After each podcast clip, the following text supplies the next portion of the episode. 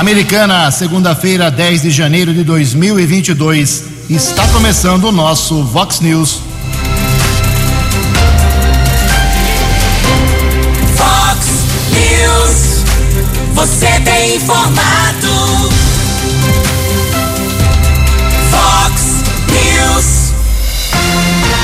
Confira. Confira as manchetes de hoje. Vox News. Tragédia de Capitólio atinge de forma direta a nossa região. Quatro vítimas fatais são da cidade de Sumaré. Vacinação contra a Covid em Americana, agora de novo, só com agendamento. Micro e pequenas empresas começam a se mobilizar contra o veto do refis de Jair Bolsonaro. Cidades da região recebem repasse de impostos nesta semana. Santos, Corinthians, São Paulo e Palmeiras já estão garantidos na segunda fase da Copinha. 6 e 32. Fale com o Jornalismo Vox. Vox News. Vox 982510626. Olá, muito bom dia, Americana. Bom dia, região. São 6 horas e 32 minutos, 28 minutinhos para 7 horas da manhã desta segunda-feira, dia 10 de janeiro de 2022.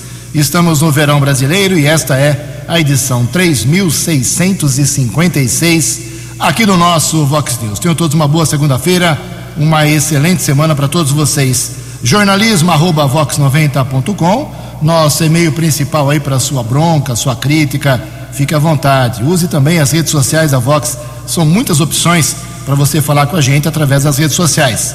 E só hoje, somente hoje, uh, nós vamos receber as mensagens por WhatsApp dos ouvintes no telefone 99141 8118. 99141 8118. A partir de amanhã volta o número normal. Tivemos um probleminha amanhã, tudo estará sanado. Então hoje quer falar com a gente por WhatsApp? Repito, 99141 8118. Já recebi aqui no caminho para a Vox 90 eh, reclamações de muita gente sobre mato matagal em terrenos públicos e terrenos particulares, em especial na região dos bairros São Domingos, Santa Maria uh, e Vila da Inese.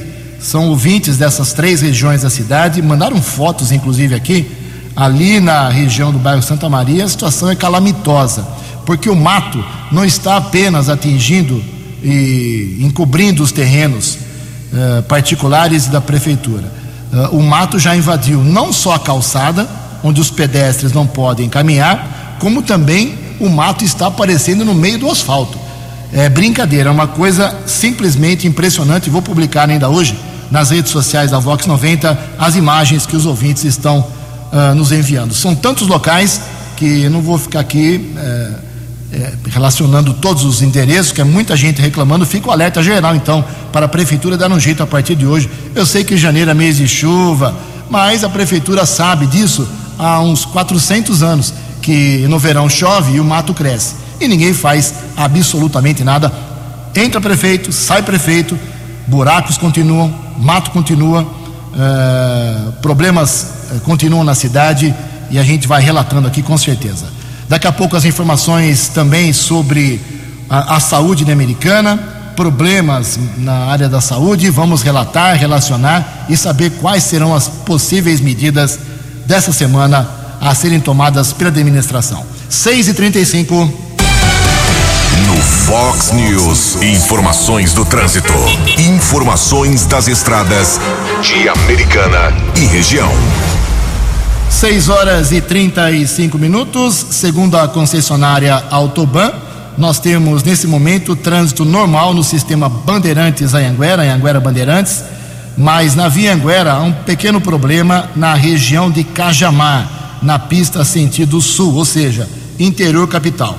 Uh, tem um retorno no quilômetro 30 da Via Anguera, na pista de quem vai para a capital, está interditado, são obras que estão atrasadas por isso, se você precisar ir para São Paulo, faça a opção nesse momento pela rodovia dos Bandeirantes. 6 e 36 No Fox News. Fox News. J. Júnior. E as informações do esporte.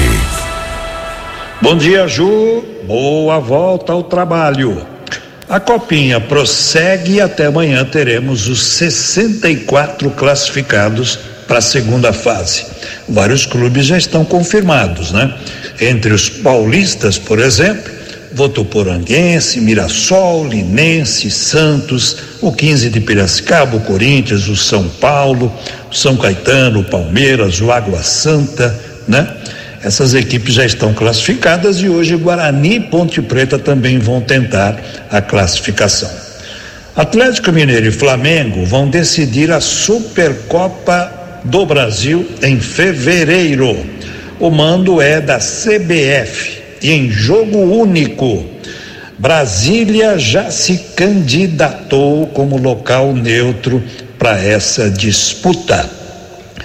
O Paulistão vai começar no final do mês e a Federação Paulista em estado de alerta sobre presença de público, né? Em razão aí do avanço da Covid com a nova variante. Vai depender dos números e dos pareceres da Secretaria de Saúde do governo do estado. O jeito é esperar. Um abraço até amanhã. Você, você, muito bem informado. Este é o Fox News. Fox News. Muito obrigado, J. 6 horas e 38 minutos, 22 minutinhos para 7 horas da manhã. A tragédia de Capitólio. Uh, vou, vou, começar fazendo uh, um resumo do que foi essa tragédia, trazendo o fato aqui para nossa região. Depois a jornalista a Márcia Bueno vai falar de uma maneira geral. É porque quatro, isso mesmo, em quatro das dez pessoas que morreram na queda de um paredão de rocha que se desprendeu de um cânion no Lago de Furnas, lá em Capitólio, Minas Gerais, no último sábado, todas elas moravam em Sumaré. Todos os ocupantes da lancha Jesus, que foi atingida em cheio pelo paredão, eram familiares e amigos, com exceção do piloto. Eh, eles estavam hospedados em um rancho em São José da Barra e saíram a passeio na embarcação do proprietário desta pousada. A polícia de Minas Gerais confirmou as mortes, então, dos quatro moradores de Sumaré. Maicon Douglas de Oste, que completaria 25 anos ontem, domingo. Camila da Silva, 18 anos de idade, namorada do Maicon. Carmen Pinheiro, de 43 anos, mãe da Camila. E o Giovanni Teixeira da Silva, 37 anos, namorado de Carmen. Também estão entre os mortos o pai e a mãe de Giovanni e o filho dele, de 14 anos de idade. Único, só que não morava em Sumaré.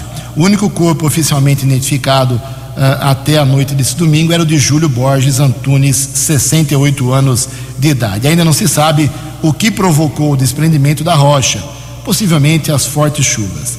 Além da Polícia Civil, a Marinha informou que o inquérito será instaurado para apurar as causas do acidente. Nos próximos dias, os bombeiros continuam os trabalhos de buscas por parte dos corpos das vítimas no Lago de Furnas.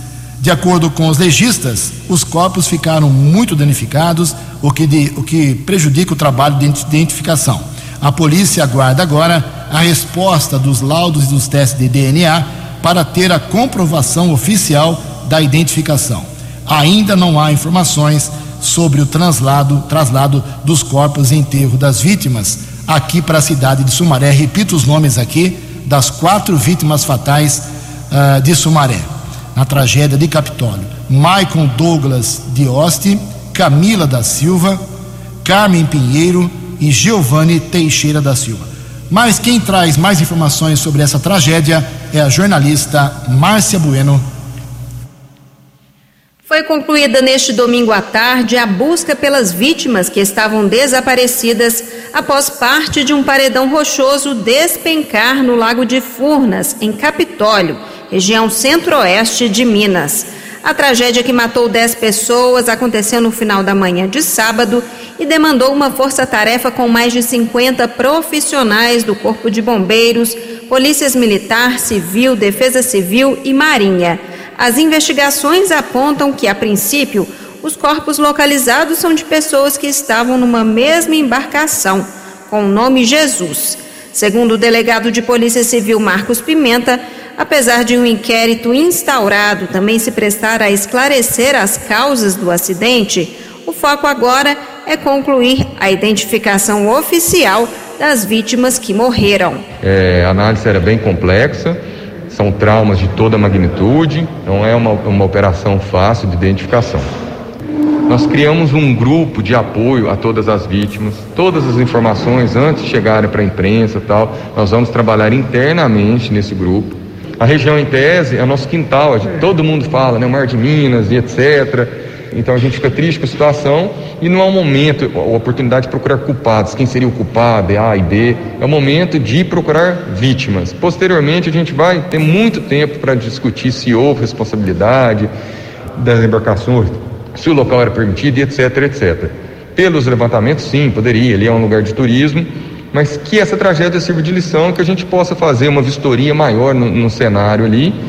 Ainda segundo o delegado, os peritos da Polícia Científica já conseguiram fazer a identificação preliminar de quase todas as vítimas, mas a confirmação das identidades somente foi concluída para duas até o momento. Uma delas é o idoso Júlio Borges Antunes, de 68 anos, natural de Alvinópolis, na zona da Mata Mineira. E a segunda vítima identificada ainda não teve o nome divulgado. Além das mortes, outras 33 pessoas procuraram atendimento hospitalar em função do ocorrido em Furnas, segundo o levantamento do Corpo de Bombeiros. A Marinha do Brasil informou por meio de nota que vai abrir inquérito para apurar as circunstâncias e causas do fato. Agência Rádio Web de Belo Horizonte, Márcia Bueno. Acesse vox90.com e ouça o Vox News na íntegra. Vox News. Obrigado, Márcia. No final do programa, mais informações atualizando a identificação dos corpos. 6 e 43 aliás, as chuvas intensas deste verão já atingiram 850 mil pessoas só na Bahia e deixaram 16 mil desabrigados em Minas Gerais. E na manhã de sábado, o, o IMET, que é o Instituto Nacional de Meteorologia, publicou um aviso de que as tempestades e chuvas perigosas vão continuar em regiões de 12 estados. 12 estados: Amazonas, Maranhão, Minas Gerais, Rio de Janeiro, São Paulo, Bahia, Espírito Santo, Mato Grosso, Pará, Goiás, Piauí e Tocantins, além do Distrito Federal.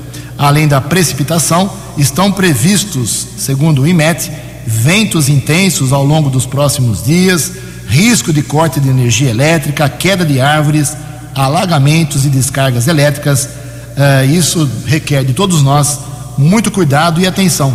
Liga aqui na Vox, Fique atento às informações da Defesa Civil, baixe aplicativos da Defesa Civil do Estado de São Paulo, você recebe no seu celular todo tipo de previsão mais grave, ok? 6 horas e 44 minutos. A opinião de Alexandre Garcia. Vox News. Bom dia, ouvintes do Vox News. A vacinação de crianças já provocou uma baixa na amizade entre o presidente Bolsonaro e o presidente da Anvisa, o almirante Barra. Os dois eram companheiros de moto, saíam de moto amistosamente, amigavelmente sempre. Na quinta-feira, o presidente Bolsonaro, naquela live dele, que sai na Jovem Pan também, eh, lembrou que pode ter alguma coisa por trás dessa liberação por parte da Anvisa de vacina para crianças. O presidente da Anvisa eh, reagiu dizendo que ele é um homem honrado e que o presidente Bolsonaro, se tiver alguma desconfiança, que mande investigar e ou se retrate do que disse. Então a gente vê que houve aí um rompimento entre dois amigos. Enquanto isso, a doutora Mayra Pinheiro, que foi muito espezinhada, ofendida, agredida na CPI, entrou com mais uma queixa-crime subsidiária por violação do sigilo funcional, com base no Código Penal, contra aqueles que ela responsabiliza por isso. Senadores Omar Aziz, Renan Calheiros e Randolfo Rodrigues, pela divulgação do sigilo que a CPI quebrou, telefônico e telemático dela, e que a, a CPI era a guardiã desse sigilo e, no entanto, vazou para a imprensa. Então, ela está cobrando do Supremo a responsabilização. O, por falar nisso, é, uma, uma outra questão é que é sempre bom a gente. Né, é um assunto muito polêmico, é responsabilidade dos pais essa vacinação, mas não custa lembrar o que está na Constituição, no artigo 196.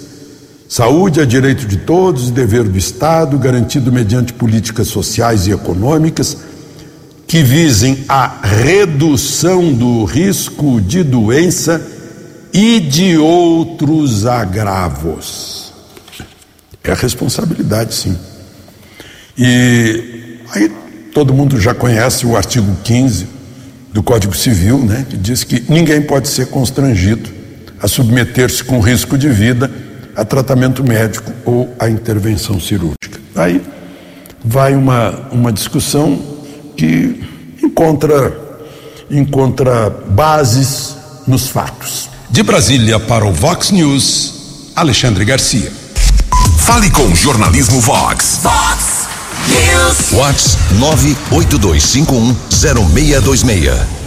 13 minutos para 7 horas. Aliás, a partir de hoje, a americana cancelou já desde a semana passada eh, a vacinação contra a Covid sem agendamento e volta ao sistema antigo. Não deu certo, eh, muita fila, muita desorganização, muita confusão. O pessoal reclamou muito. Então, a Secretaria de Saúde americana reavaliou toda a estratégia de vacinação e decidiu retomar, retornar eh, com agendamento. Então, a medida foi pensada, segundo nota da Prefeitura, para se evitar as aglomerações que têm ocorrido, principalmente devido ao grande número de pessoas com síndrome gripal que têm recorrido às unidades básicas de saúde.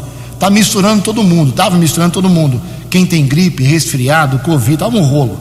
Dessa maneira, a aplicação das doses de vacinas em Americana contra a Covid continua agora sendo realizada em todas as unidades básicas de saúde, das 8 horas da manhã até meio-dia e meia, mas eu repito, somente por agendamento. Agendamento tem que ser feito como antes, pelo site saudeamericana.com.br ou americana.sp.gov.br barra saúde barra agendamento vacina, ok?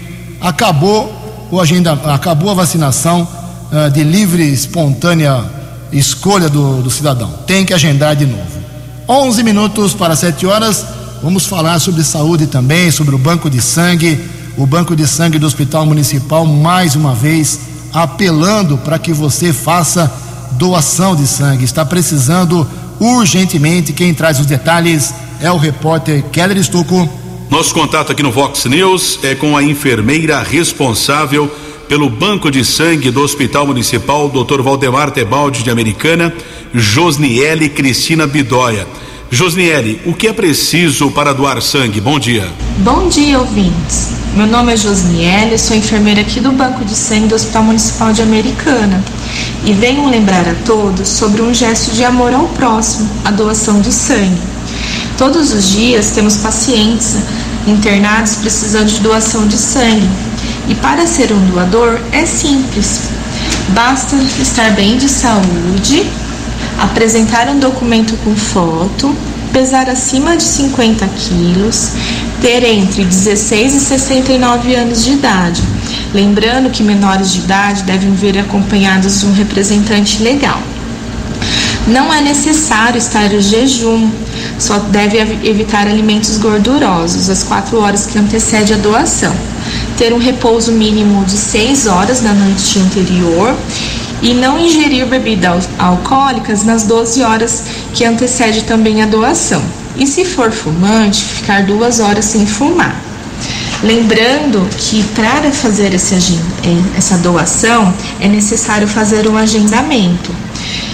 Esse agendamento pode ser feito através do telefone 3468 1739 ou através do aplicativo Sangue Amigo. Esse aplicativo ele é baixado no celular tanto via iOS quanto Android e é simples para fazer esse agendamento. Lembrando também o horário de atendimento, que é de segunda, terça, quinta e sexta, das 8 às 11 e meia. E, e, é simples fazer isso, mais uma vez vamos lembrar né, que o volume retirado é de 450 ml e através desse gesto, que é rápido para ser feito, você pode salvar até mesmo três vidas. Jornalismo Vox agradece a participação de Josniele Cristina Bidóia, enfermeira responsável pelo Banco de Sangue do Hospital Municipal, Dr. Valdemar Tebaldi, em Americana. Keller Estocco para o Vox News. Previsão do tempo e temperatura. Vox News. Segunda-feira com muitas nuvens e pancadas de chuva à tarde e à noite aqui na região de Americana e Campinas, segundo previsão da agência Climatempo. A máxima hoje vai a 28 graus, casa da Vox agora marcando 21 graus. Vox News. Mercado Econômico. Oito minutinhos para sete horas. Na última sexta-feira, a Bolsa de Valores de São Paulo teve pregão positivo, alta de 1,14%. O euro abre a semana valendo nove nove. O dólar comercial em queda de 0,85% na sexta-feira, fechou cotado a três um. O dólar turismo também caiu um pouquinho vale hoje nove centavos. Os destaques da polícia no Vox News. Vox News. 6 e 54 6 minutos para 7 horas. Voltamos com o segundo bloco do Vox News. Nesta segunda-feira, trazendo as informações da polícia. Muita gente mandando mensagem aqui pedindo para a gente re repetir os nomes dos quatro mortos de Sumaré na tragédia lá de, do Capitólio no último sábado. Maicon Douglas de Oste, 25 anos. Camila da Silva, 18 anos.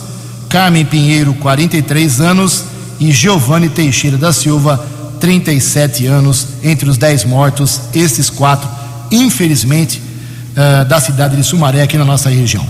Por falar em Sumaré, um morador daquela cidade morreu eletrocutado na tarde do último sábado, ao tentar tirar mangas uh, do pé usando uma barra de metal no sítio, lá no bairro, um sítio no Parque São Bento.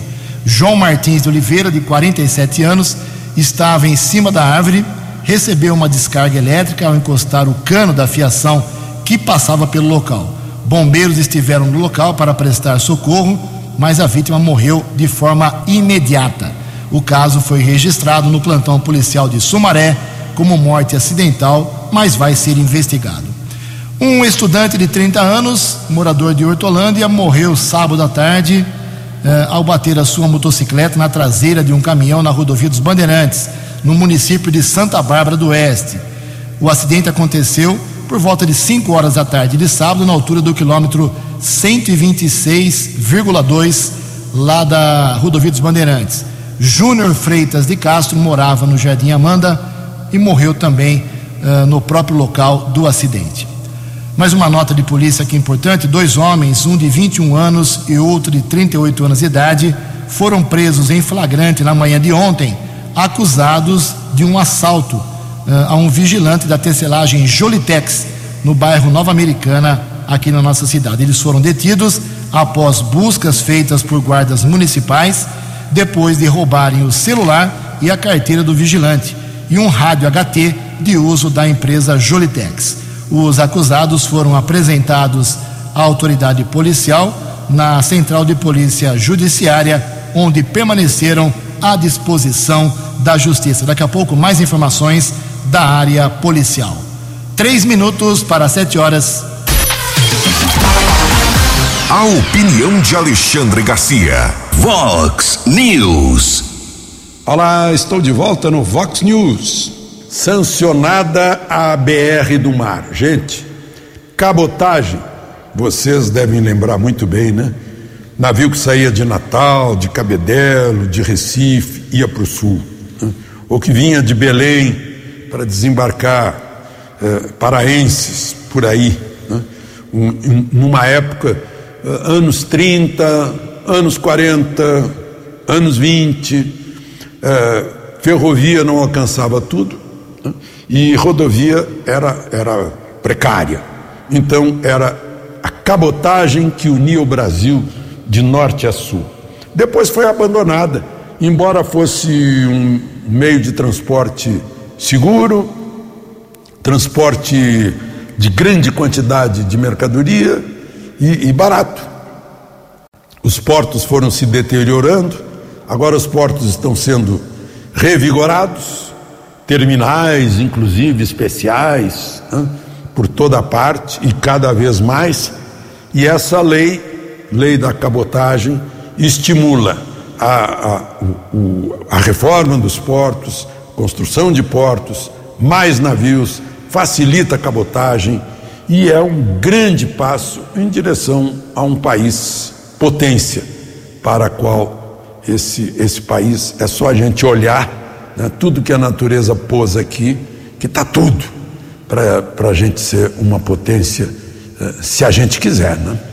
Se, se a gente eh, impedir que o Estado atrapalhe. Né? A, a gente tem que impedir que o Estado atrapalhe. O Estado está se abrindo pela, pelo voto, a legisladores na próxima eleição, a gente pode votar em legisladores que queiram facilitar a vida dos empreendedores, daqueles que querem enriquecer, que querem dar mais emprego né? e, que querem fazer desse país um lugar uh, melhor para se viver, com, com mais renda, que propicia condições sociais melhores. O nosso problema aqui nesse país é essa amarração para justificar um, um poder público que, desde o Visconde de Mauá, só atrapalha empreendedor. De Brasília para o Vox News, Alexandre Garcia. Dinâmico, direto e com credibilidade. Vox News. São sete horas em ponto aqui em Americana, sete horas da manhã. Pré-candidatos esse ano eleitoral, dia 2 de outubro, a gente vai às urnas escolher presidente da República, governador, senador, deputado federal, deputado estadual. E eu vou divulgando aqui, estamos divulgando já em primeira mão alguns nomes, já faz várias semanas, de pessoas que confirmam para nós aqui do jornalismo que são pré-candidatos, porque eles só serão candidatos depois das convenções, mas já estão agindo aí como pré-candidatos. Já divulgamos aqui várias vezes que o Vanderlei Macris tentará a sua reeleição, mais, um, mais uma reeleição, já está há 50 anos uh, no cargo de parlamentar e será candidato mais uma vez. Ele foi o deputado mais votado em Americana na última eleição para federal. Uh, o Tiago Martins, que é o presidente da Câmara, já disse aqui também na Vox, já disse para a gente que vai tentar uma cadeira de deputado estadual e não tentará a reeleição para vereador. E na, nos últimos dias, mais dois políticos de Americana, mais dois, duas figuras de Americana, confirmaram para mim, pessoalmente, que são pré-candidatos também uh, o Marcelo Mesh, que vai tentar pelo PSL a candidatura a deputado federal, e o Ricardo Molina, que tentou ser deputado federal na última eleição, não conseguiu, teve pouco mais de 20 mil votos, e agora vem para deputado estadual, ok? Mesh e Molina confirmando aqui para gente, pessoalmente, falei com os dois, confirmaram suas pré-candidaturas. Vamos acompanhando e divulgando. Sete horas e um minuto, falar um pouco de dinheiro aqui. Atenção, prefeito Chico Sardelli, prefeitos Rafael Piovesan de Santa Bárbara, Leitinho de Nova Odessa. Vai cair dinheirinho na conta de vocês nessa semana. As informações com a jornalista Paloma Custódio.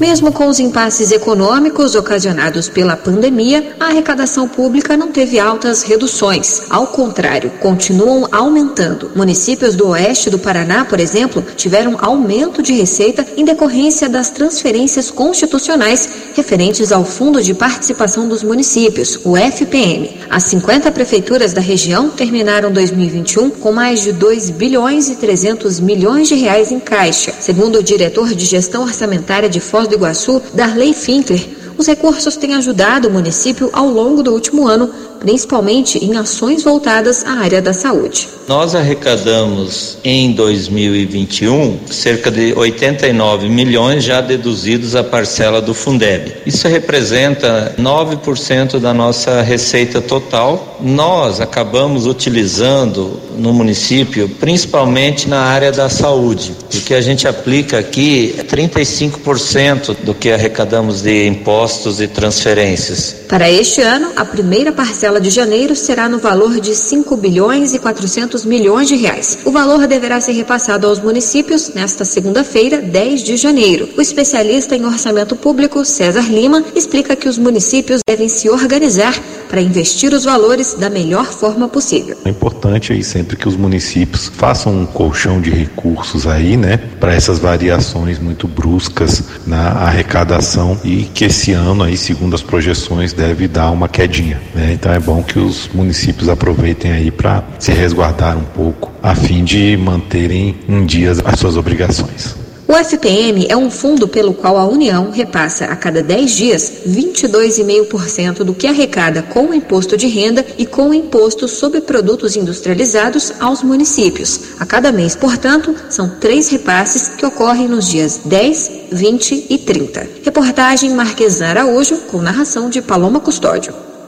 No app Vox, ouça o Vox News na íntegra. 7 horas e 4 minutos na semana passada entrou em contato comigo a advogada Lilian Simeone, ela e seu marido, ela está realmente revoltada com a exploração política do seu cliente, o David Ribeiro Goulart, um, um jovem de 30 anos apenas, que está no hospital municipal aguardando uma, uma transferência para um hospital que possa fazer uma cirurgia oncológica. Uh, aqui em Americana não há condição, não só para ele, como para ninguém, para fazer esse tipo de cirurgia que é muito delicada. Não vamos entrar em detalhes da cirurgia, mas o David está sofrendo bastante lá. E a doutora Lirian Simeone me explicou que ela trabalhou graciosamente no caso, precisou de laudos, de biópsia, que demoraram para sair, e conseguiu no comecinho desse mês de janeiro uma decisão judicial, eu tenho aqui a decisão judicial, é a de número 44, 2022, 826 0630, está aqui na minha frente, da, do juiz uh, aqui de Americana, que acabou atendendo a sua solicitação para que rapidamente o, o David pudesse fazer a ser transferido. Só que não depende da Americana, tem, depende do CROSS, o tal do CROSS que é a central reguladora que vai encaixar ele em algum hospital. Tem uma pré uma pré-agendamento para amanhã, terça-feira, na Unicamp. Vamos ver se vai dar certo. O David tem que ser operado o mais rápido possível.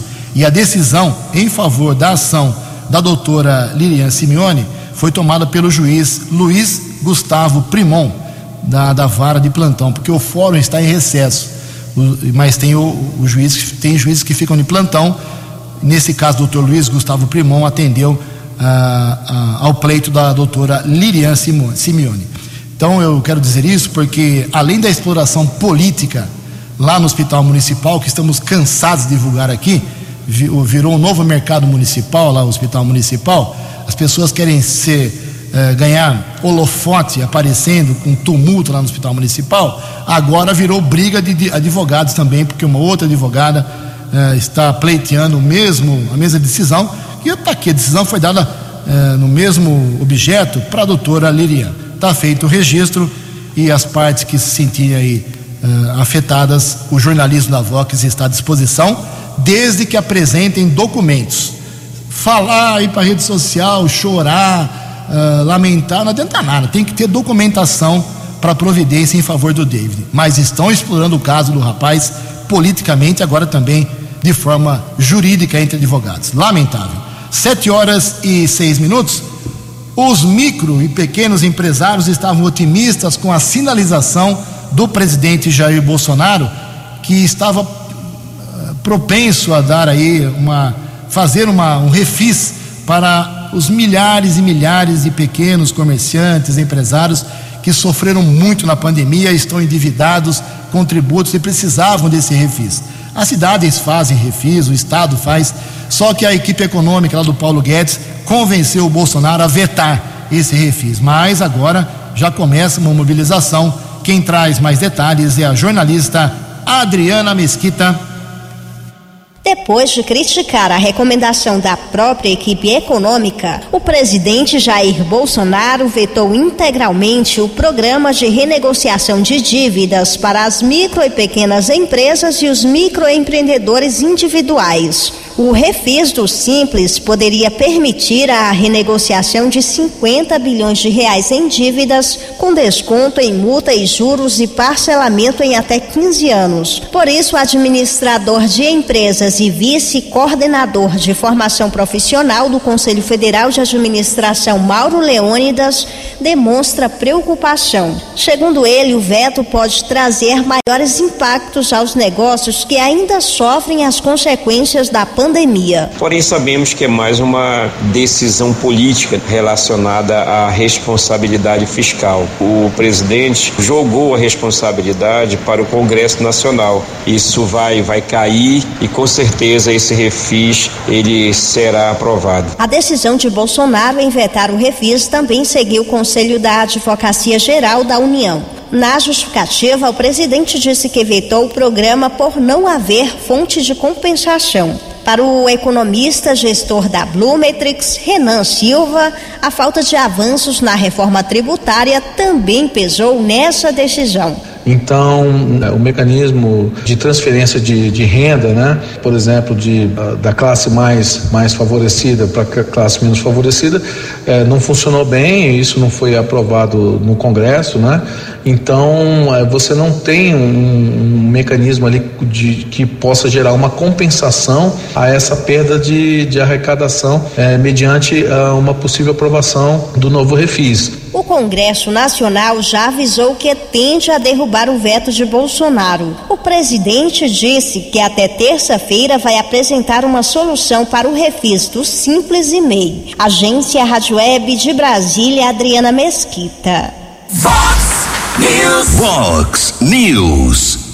7 e 9, voltamos a falar sobre a tragédia de Capitólio no sábado, que vitimou 10 pessoas que faziam turismo naquele local maravilhoso sendo quatro da cidade de Sumaré. Já divulgamos aqui duas vezes os nomes das vítimas que moravam em Sumaré. E a Polícia Civil identificou uh, cinco vítimas da tragédia uh, no local, onde uma rocha, como todo mundo sabe, se desprendeu no paredão. Uh, além dos, dos dez mortos, são 30 feridos, todos de Minas Gerais e São Paulo. Além dos nomes que eu já divulguei, tem também o Júlio Borges Antunes, que é de Alpinópolis, Uh, o Sebastião Teixeira da Silva, de 64 anos, de Anhumas, que é estado de São Paulo, e a Marlene Augusta Teixeira da Silva, de 57 anos, que morava em Itaú, de Minas. A dificuldade da edificação é brutal. Corpos foram simplesmente esmagados, despedaçados. 7 horas e 10 minutos. E o carnaval? Desfile de rua, escolas de samba, no Rio principalmente, um grande arrecadador de dinheiro para o Estado, para a cidade Vai ter ou não? A decisão só na quarta-feira. Informações com Valéria dos Anjos.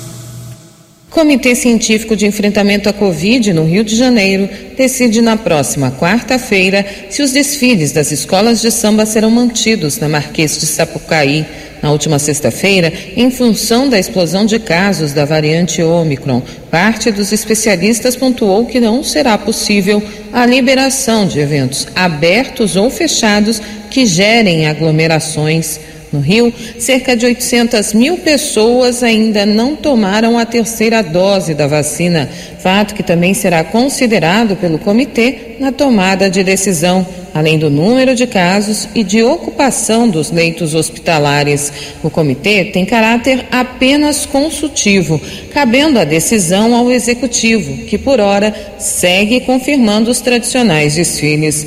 Quanto aos ensaios, mesmo sem decisão, algumas agremiações carnavalescas suspenderam os encontros nas ruas, já que não há controle de acesso. Entre elas, a São Clemente, que neste ano vai homenagear o humorista Paulo Gustavo, que morreu de Covid em maio do ano passado. Agência Rádio Web do Rio de Janeiro, Valéria Rodrigues. Dinâmico, direto e com credibilidade. Fox News. 7 horas e 11 minutos, reforçando uma informação sobre a Câmara Municipal de Americana.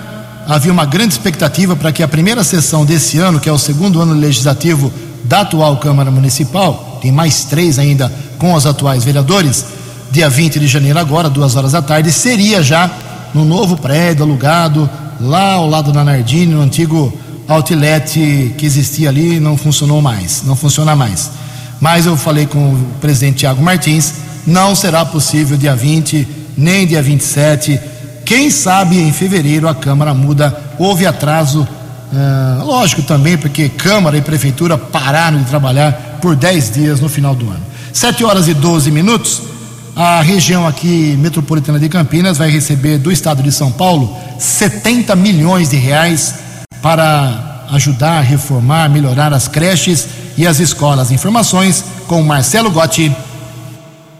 O governador do estado de São Paulo, João Dória, anunciou nesta sexta-feira em Jaguariúna investimento de mais de 70 milhões de reais para a realização de obras e construção de unidades escolares em 11 municípios da região de Campinas.